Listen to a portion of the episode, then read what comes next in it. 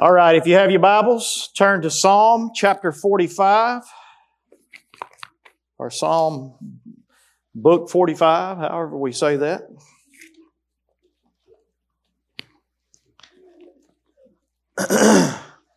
Psalm 45. I know you have uh, stood quite a bit, but if you would, and you have the means, stand one more time and let's just read through the psalm very quickly.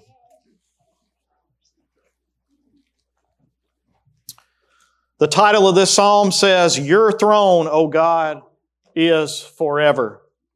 This is to the choir master, and it is according to the lilies, which was a tune that they sung it to. This is a maskil, which is, of course, the, um, the series of psalms that we're teaching through. It is a psalm of the sons of Korah, which were some of the Levites who were the musicians and the singers. And it is a love song. So we're going we might get a little romantic in here this morning. This psalmist says, My heart overflows with a pleasing theme, and I address my verses to the king. My tongue is like the pen of a ready scribe. You are the most handsome of the sons of men. Grace is poured upon your lips. Therefore, God has blessed you forever. Gird your sword on your thigh, O mighty one, in your splendor and your majesty. And in your majesty, ride out victoriously for the cause of truth and meekness and righteousness.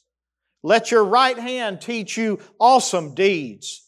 Your arrows are sharp in the heart of the king's enemies, and the peoples fall under you. Your throne, O God, is forever and ever. The scepter of your kingdom is a scepter of uprightness. You have loved righteousness and hated wickedness. Therefore, God, your God has anointed you with the oil of gladness beyond your companions. Your robes are all fragrant with myrrh and aloes and cassia. From ivory places, stringed instruments make you glad. Daughters of the king are among your ladies of honor, and at your right hand stands the queen in the gold of Ophir. Hear, O daughter, and consider, and incline your ear. Forget your people your father's house, and the king will desire your beauty. Since he is your Lord, bow to him. The people of Tyre will seek your favor with gifts, with gifts, the richest people of the world. All glorious is the princess in her chamber, with robes interwoven with gold. In many colored robes she is led to the king, with her virgin companions following behind her. With joy and gladness they are led along as they enter the palace of the king. In place of your fathers shall be your sons, and you will make them princes in all the earth. And I will cause your name to be remembered in all generations. Therefore, nations will praise you forever and ever. You can be seated. I'd like to go to Lord in prayer one more time, if you don't mind. And um, um, G, would you lead us in prayer, please? Ask God to speak to us this morning.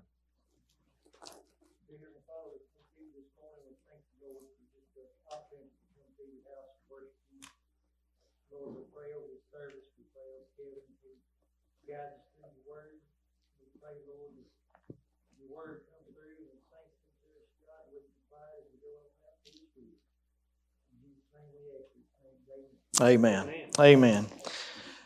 So today we have um, a psalm that is identified to us in two different ways. The first way is, as we've been studying, it says it's a maskil or a maskil is how I normally pronounce it. But this psalm is a psalm that is meant to instruct or to teach, to impart wisdom in some way. So once again, what we're looking for in this psalm is we want to read it and we want to ask ourselves a question. What can we learn from it? What is it that we are to be instructed in as we read this psalm? So that'll be the goal that we're looking at today. Another purpose for the song, you'll notice, is that it is a love song. It is a song or a psalm that has been written for the purpose of, of um, magnifying the king on his wedding day. And so what we see here is the process of a Jewish wedding. And so there's going to be a little confusion that we're going to clear up as we read it. But what you're seeing are the different parts of a Jewish wedding that are taking place as we go through this psalm.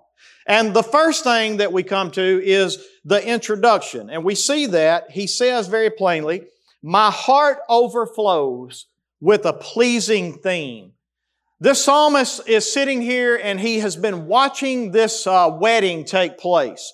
And as he is watching it take place and he's watching the, the pomp and the circumstance around a royal wedding, as he's watching this, his heart literally just bubbles up and, and it overflows. It's, uh, this is a word that's also used when it talks about boiling water, when water reaches a boiling point and it just spills over top. That's the way his heart has become in this. And so he has sit here and watched his king as he gets ready to come and take his bride. And as he sees all of this take place, he describes it because his heart is so overwhelmed, he just has to put his hand to pen and just write down all the things that he's feeling, all the things that he is seeing.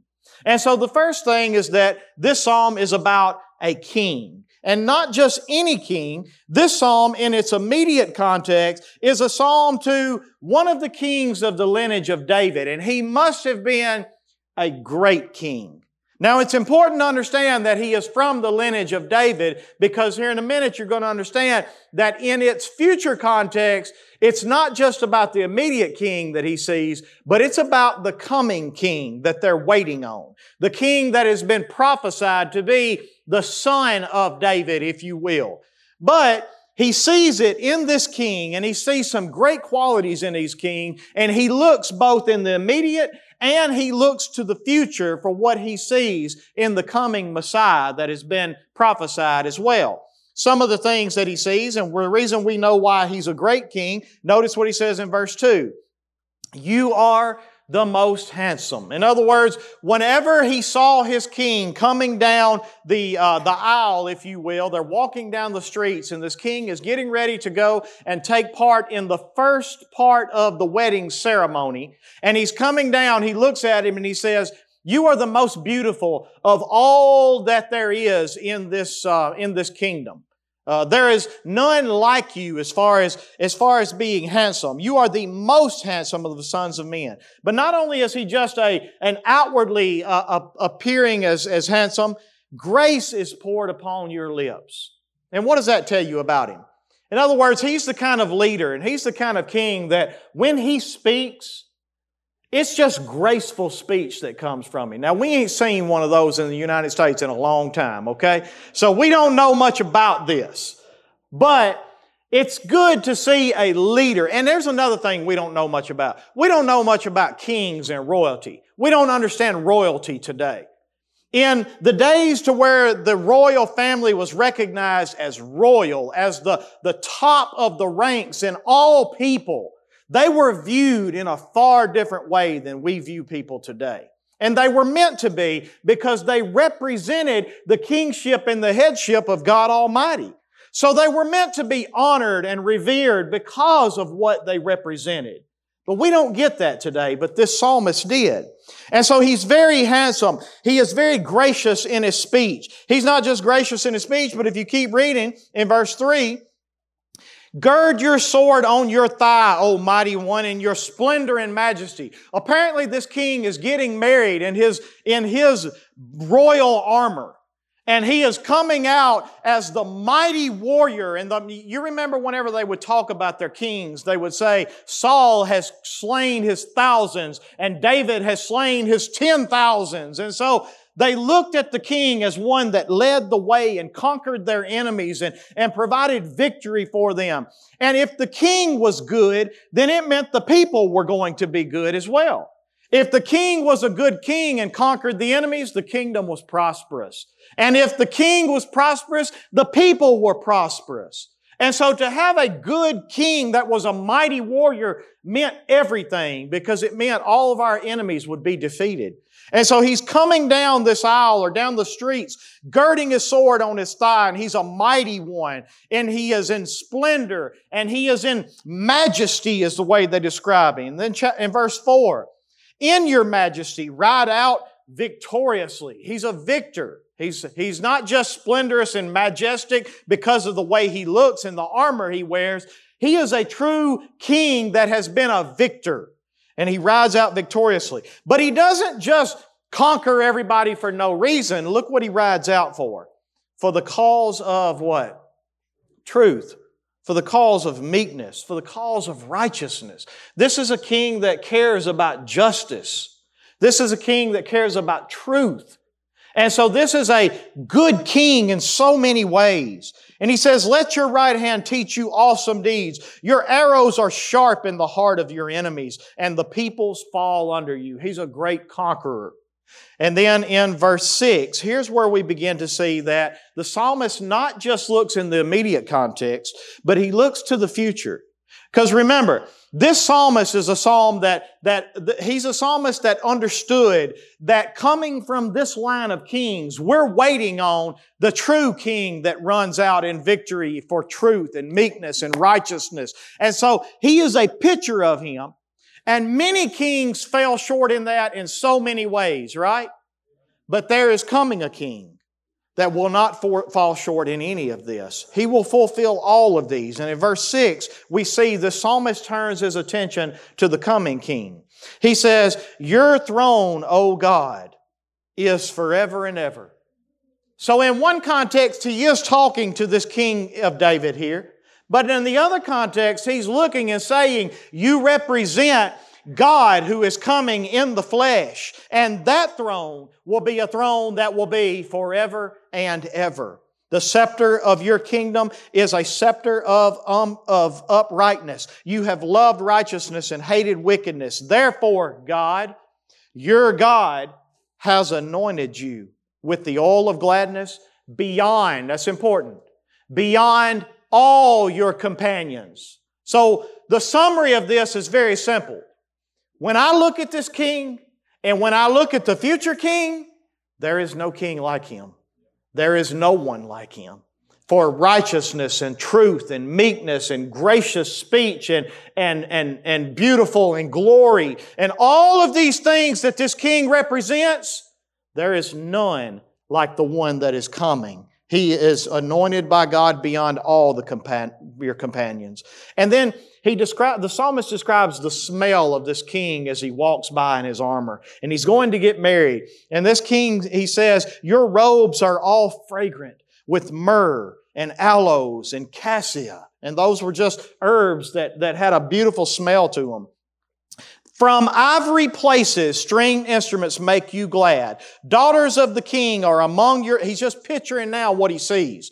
Daughters of kings are among your ladies of honor, and at your right hand stands the queen in the gold of Ophir. And Ophir was just a place that was known for their purest gold. You can go back to Job chapter 28, somewhere around in there, and see where Job describes the gold that came out of this place. And so basically, you have the king and the queen here that are the best of the best and the most beautiful in all the land. Now, it's important to understand that we know that this psalm is ultimately about Jesus. Let me prove to you why.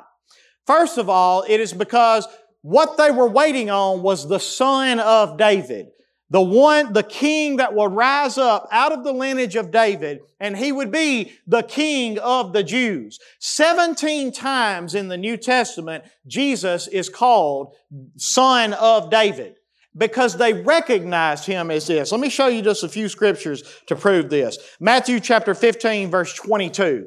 And behold, a Canaanite woman from that region came out and was crying, Have mercy on me, O Lord, son of David. My daughter is severely oppressed by a demon. She saw the works that Jesus was doing. She saw the miracles that Jesus did. And when she looked at him, she knew this is the one we're waiting on. This is the coming Messiah. And when they gave him the title Son of David, they were going back to 2 Samuel chapter 7 where it was prophesied that the Son of David would come and his throne would be forever and ever.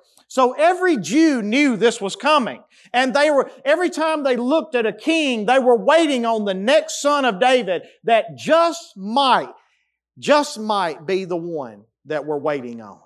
And when he looks at this king, he looks and he sees the beauty and he sees the qualities, but then he looks and he says, but he's not him. But there's coming a king. And he looks forward. Let me show you another scripture that just a few. Matthew chapter 20, verse 30. And behold, there were two blind men sitting by the roadside. And when they heard that Jesus was passing by, they cried out, Lord, have mercy on us, son of David. And again, this was just in proclaiming their faith. Their faith was being proclaimed in what they called him. We believe you are the one that we're waiting on. You are the coming Messiah. And in Matthew chapter 21 verse 15, when the chief priests and the scribes saw the wonderful things that he did, and the children crying out in the temple, Hosanna to the Son of David, they were what? Indignant. You know why they were indignant? because they recognized that whenever they were, whenever they were calling him this title, they were calling him the Messiah. And they looked at Jesus and they said, We don't believe he's the Messiah. But everyone that called him son of David said, We believe you're the coming king. You are the one that has been prophesied that we've been waiting on. In Hebrews chapter 1, verse 8 and 9, this psalm is actually quoted by the writer of Hebrews. And notice how he starts it out. But of the Son, he says this. So there again, the New Testament writers understood that when this psalmist wrote this, he's not just looking at the king of Israel in this time, he's looking toward the son of David. And so of the son, this is what he said in Psalm 45. Your throne, O God, is forever and ever. The scepter of uprightness is the scepter of your kingdom. You have loved righteousness you have hated wickedness. Therefore, God, your God, has anointed you with the oil of gladness beyond your companions. Here's the point there is no one like the king that is coming. When the psalmist looks at this king coming down the street, try to picture it in your head. The kingdom is lined up on both sides of the street. He has all of his warriors beside of him and his groomsmen, if you will, and they're walking down the street. And he is decked out in his royal armor, probably riding on his white horse more than likely, with a sword on his side in his full armor. And he's riding through the town and he's going to the chapel or to the palace, if you will. And when he gets to the ivory palace, which you read about at the, uh, at the last verse we read there, the doors open up, and from the ivory palace comes these stringed instruments that just make the people glad in celebration for the wedding that's coming. And when the psalmist looks, he looks at the right hand of the king, and guess who's standing there? The queen in the gold of Ophir, the most precious gold. Now, there is no one like this king in beauty, in majesty, in splendor, in victory, in truth, meekness, righteousness, and conquering. He is anointed beyond all his companions. There is no one like him. But then in verse 9, or I'm sorry, in verse 10, the attention turns from the king to the queen. And now he says here, I want to talk to the bride for a minute. Now, if you know anything about what marriage represents, and you will before we're done, you know where this is fixing to go because this is speaking to us. But he says, I want to talk to the bride of this king. I've just described him for you. I've just told you everything about this guy. Just look at him, is what he says. And then in verse 10, he says, and here we get into some commands for the queen. First off, she needs to do what? You need to hear. Listen to what I'm saying. Just listen to all of the description that we know about Him. Listen to the victories that, that He has, has uh, gained for us. Listen and, and pay attention to, to His uh, gracious speech and just look at the glory that comes from Him. Look at His kingdom. Look at how prosperous everything is.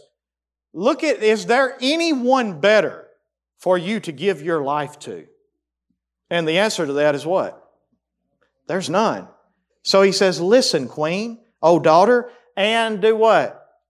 Consider. Think about him. Think about this king, guys.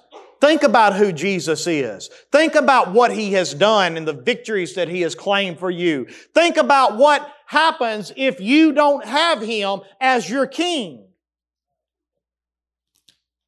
Just consider it and incline your ear, bend it down and listen And here's what you should do.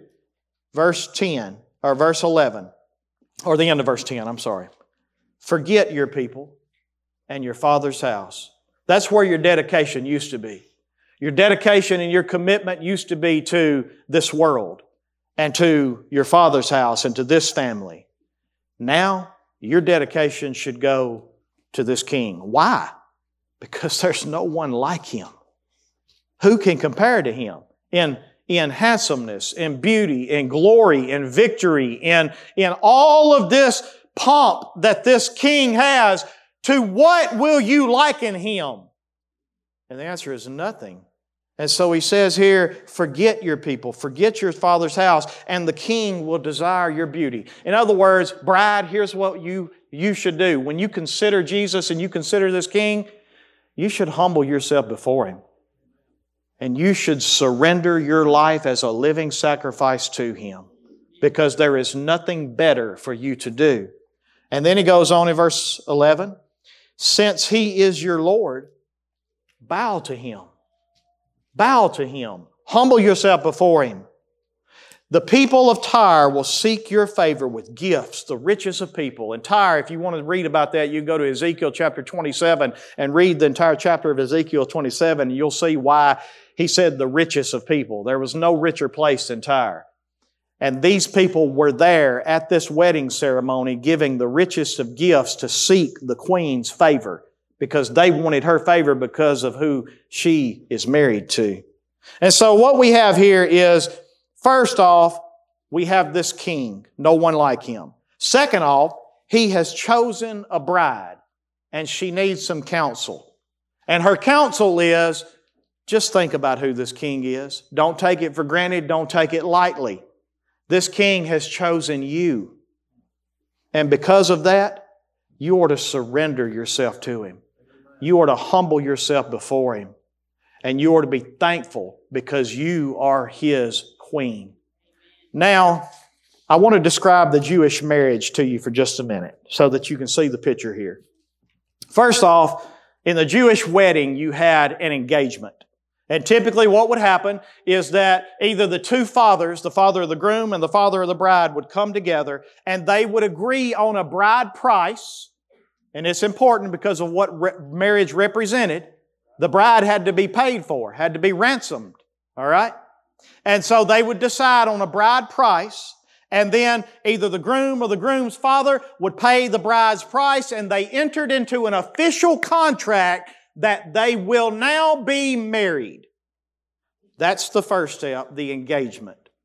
The second step, we get into the betrothal.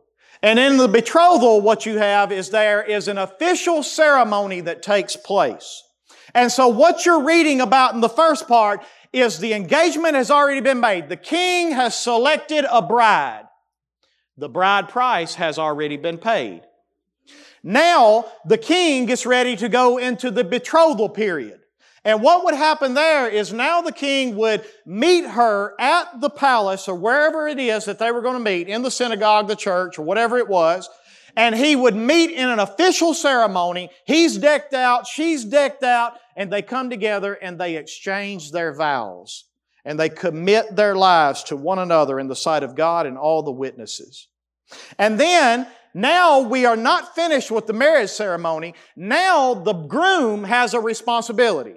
Now he has to go back to his father's house and he has to prepare a place for his bride. Typically, what they would do, now the king here has got a palace, so it's a little different, okay? But in the grand scheme of typical Jewish wedding, the groom would go back to his father's house and he would build a room onto his father's house.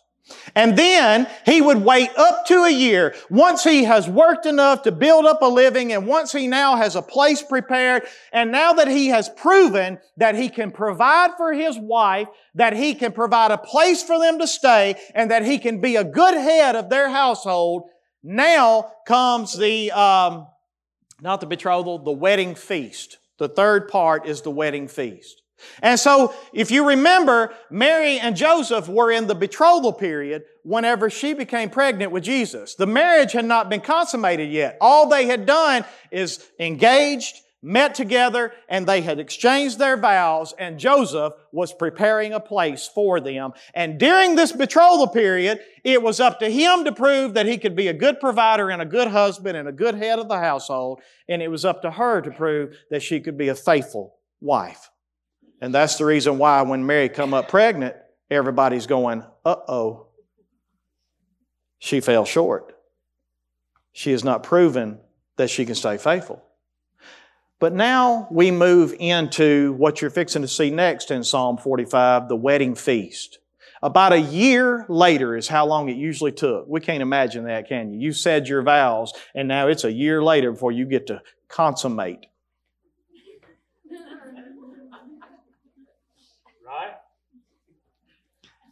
But up to a year later, we have this king or this groom and he's coming down the street and the bride don't know when he's coming but it's typically at midnight of some night and she has her bridesmaids with her and they're all supposed to be getting ready and they're all supposed to be uh, preparing for the groom to come so that they can all go to the wedding feast the marriage supper together and do you remember what jesus talked about that in matthew chapter 25 verses 1 through 13 go with that for me for just a minute if, um, if you would Jesus said, the kingdom of heaven will be like ten virgins who took, who took their lamps and went to meet the bridegroom. Now here's what happened. They are, they're all waiting on the bridegroom, all right? The engagements already took place. The, the uh, betrothal has already took place. And they're waiting on the bridegroom to come and say, it's time for the wedding. And, so, and an announcement would usually come before the bridegroom that would say, here comes the bridegroom and that would let them know that this is the cry of the bridegroom and it's time. So, five of these ten virgins were foolish, five of them were wise. For when the foolish took their lamps, they took no oil with them. One of the steps in this was that their ticket to it was they would all march together down the street at midnight and their lamps were basically lamps in their wedding garments were their tickets into, into the marriage supper. You remember the parable Jesus told where he said there's a man in here that don't have a wedding garment on. How did he get in here? In other words, he don't have his ticket. He's not supposed to be here. And the same way here, if they don't have their lamps and they don't have their oil to go down the streets and join the party and the ceremony with all the family and friends, they, are, they don't have their ticket to get in. So five of them were wise and they took flask of oil with their lamps. As the bridegroom was delayed, Remember, it could be up to a year. As the bridegroom was delayed, they all became drowsy and slept. That's understandable. That's not the sin here, all right? But at midnight, there was a cry. Here is the bridegroom. Come out to meet him. And that's what they were supposed to do. Then all those virgins rose and trimmed their lamps. And the foolish said to the wise, Give us some of your oil, for our lamps are going out. But the wise answered, saying, Since there will not be enough for us and for you, go rather to the dealers and buy for yourselves. And while they were going to buy, the bridegroom came. They were supposed to be ready, but they're not. They weren't watching. They weren't waiting. They, they, they, they, they uh, didn't keep oil in there so that they were ready for him when he come. They didn't have their garments on. And he says, the bridegroom came, and those who were what?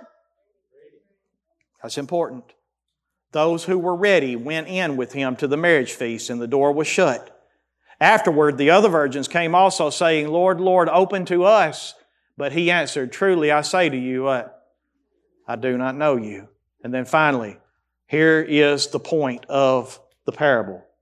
Watch, therefore, because you don't know the day nor the hour when the Son of Man is coming, when the bridegroom is coming. And so that is the typical Jewish wedding. The engagement, the betrothal, after he has prepared a place. And you remember what Jesus said? He said, I'm going away and I'm going to do what? To prepare you a place. And if I go to prepare a place for you, guess what I'm going to do? I'm going to come back and I'm, this is the picture that you're seeing. This is the point of marriage. This is the reason why we have marriage. Now today, we get engaged have a bachelor party. We say a few vows, and that's the end of it.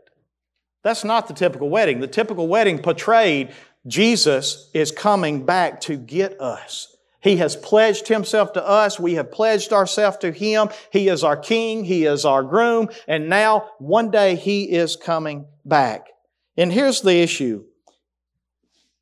You need to understand that marriage is a physical picture of a spiritual reality. See, me for a man, it's hard for me to consider myself as a bride.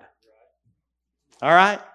I don't like thinking to myself, my, my husband is coming to get me one day. I'm not that kind of guy. Just don't, it, it, I don't go that way. All right? But the truth of the matter is, marriage is a physical picture of a spiritual reality. We have to get the physical thinking out of this and look at what it represents spiritually. And to get that, look at Ephesians chapter 5. We're going to read very quickly through verse 22 and 32. We're not going to spend a lot of time. I'm just going to read through it. So try to stay with me.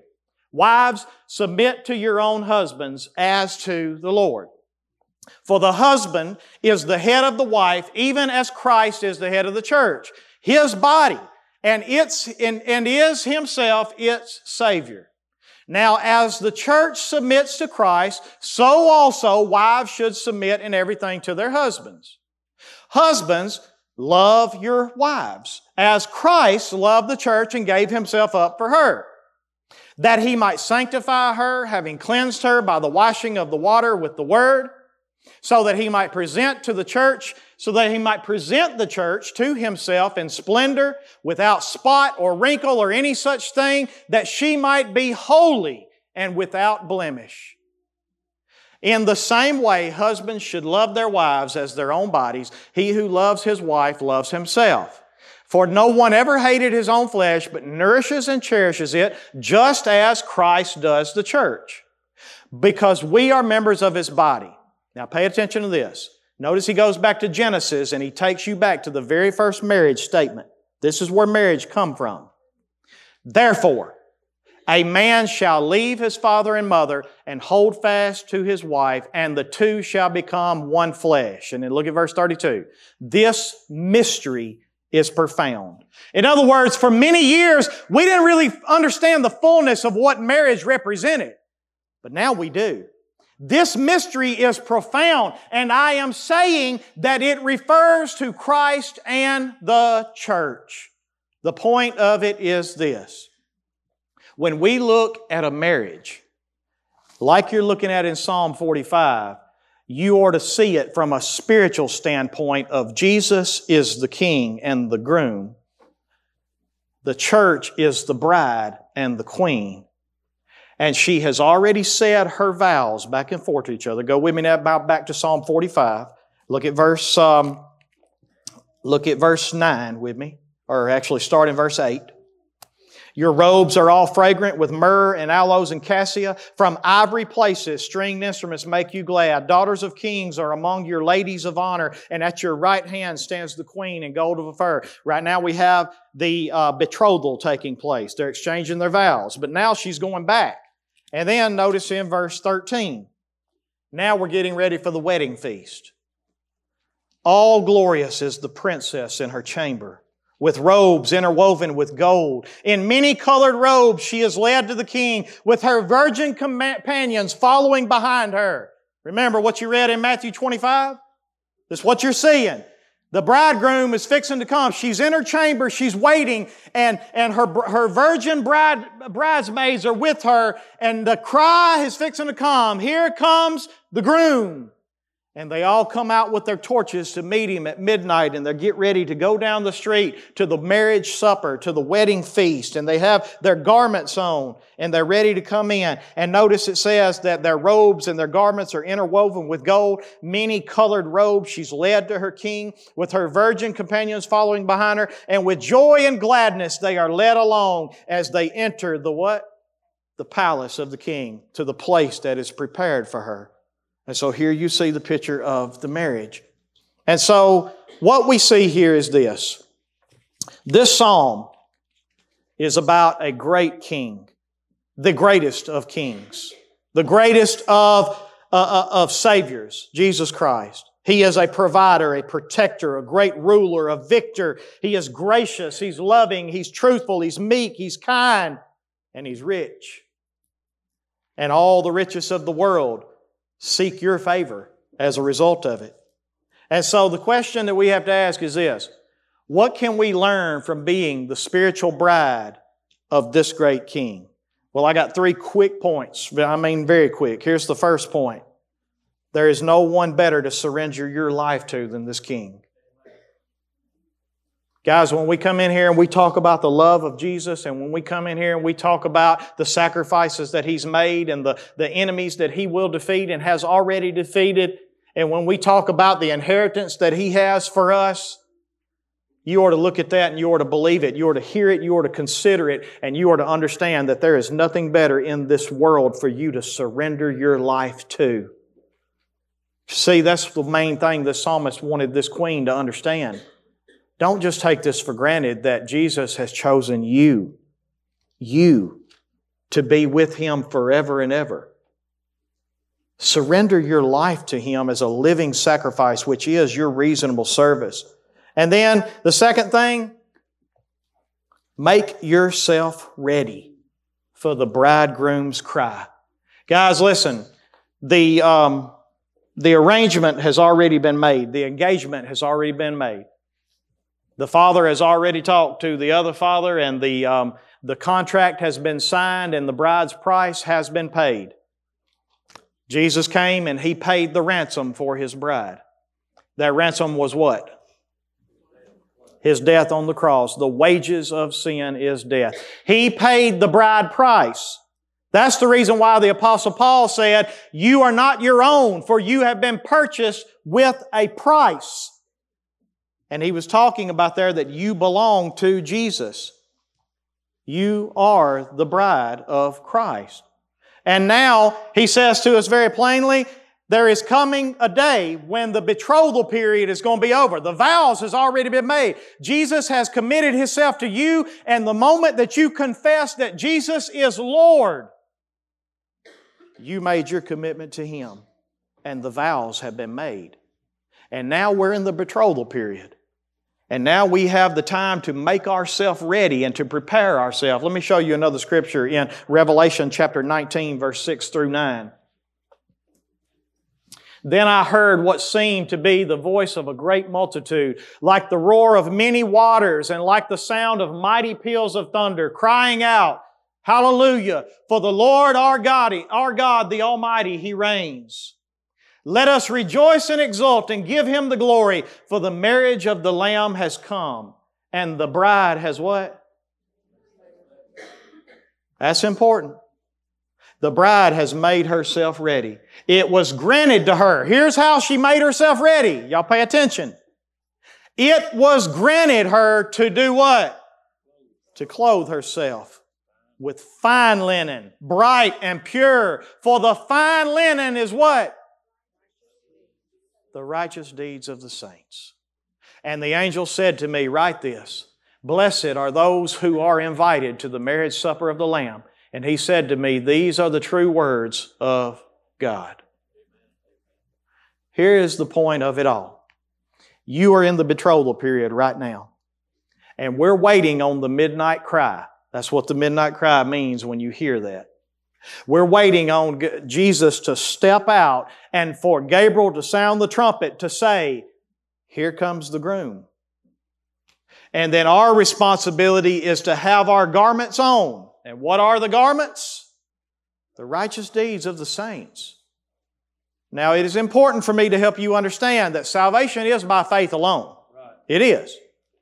But faith is dead without what? Noah believed that God was going to get a, God was going to destroy the earth with a flood. You know how you know how we know Noah believed it? Because genuine faith always follows through. Maggie Lee was one of the last ones I think I married. You know how I know that Maggie knew that she was going to be a bride? Because she started getting her tan on, getting her hair done, getting her nails done. She was, she wanted the most beautiful dress she could find, and the dress is one of the most important parts, right?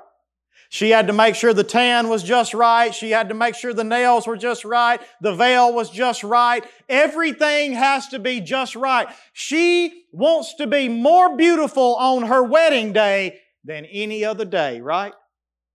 Because she knows she's fixing to get married. You know how you're going to know if you're waiting for the bridegroom to come back to get you? Are you making yourself ready? Do you really believe that He's coming back? Do you really believe that He has gone to prepare a place for you? And do you really believe that one day He will come and take you back to that place that He has prepared for you and y'all will enter and be invited to the marriage supper of the Lamb and there is no greater party that is going to be ever be held than this party you're seeing right here. And so here's my invitation to you this morning. First off, have you had your betrothal, your engagement, and your betrothal yet? Have you committed your life to Jesus Christ to say, You are my Lord. I am yours. I surrender my life to you and you alone because there's no one like you. Have you considered Jesus enough to do that? If you haven't, here's what the Bible says.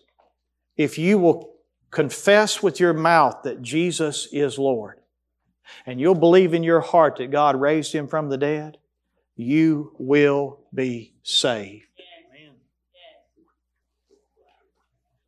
Maybe you've done that, but maybe you know that you're not living like you actually believe the wedding's coming.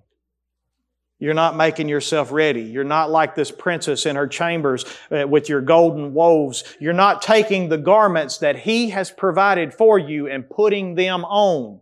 This is why we preach the way we do and we come from every other book in the New Testament and say, put off this and put on this. Put off lying and put on speaking the truth. Take off these clothes and put on these clothes.